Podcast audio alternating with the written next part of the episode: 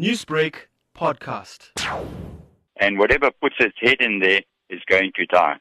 So they are primarily targeting apex predators in the shark domain, which is the great white, the tiger, and the Zambezi, and or bull shark, as other people know it. But the problem with these with these curtains of death is that they catch a lot of there's a lot of bycatch, like turtles, whales, dolphins, and a, a host of, of sharks that aren't even dangerous to humans, you know. In the north coast, they virtually wiped out the humpback dolphin population with these nets. They made a big uh, song and dance about putting sound devices on the nets and, and things like that, which haven't really helped. And uh, this is why I'm totally against the shark nets in their current form. What do you suggest as an alternative? Officials will argue that sharks and human interactions could possibly be dangerous. A group in Cape Town took it upon themselves to look at creating a, an alternative that'll work.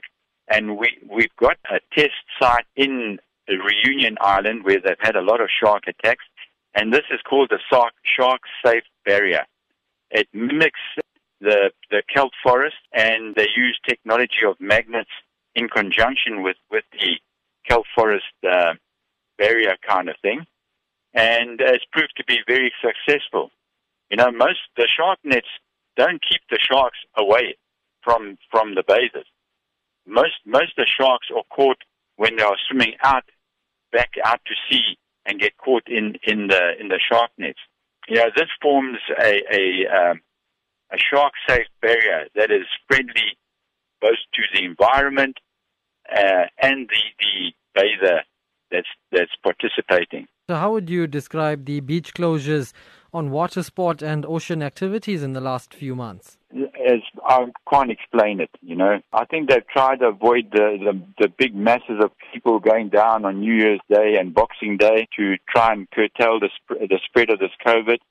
But to us that's been involved in, in the ocean to get our money, and our money comes from uh, tourism, it's been a, a devastating year.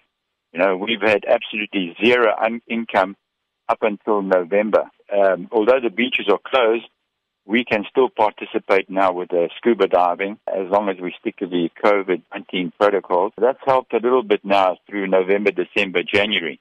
But uh, now our, our international tourists were supposed to be arriving. You, you know, things are so unsure here that a lot of people have cancelled already after the president's announcement that he was closing the beaches. Newsbreak, Lotus FM, powered by SABC News.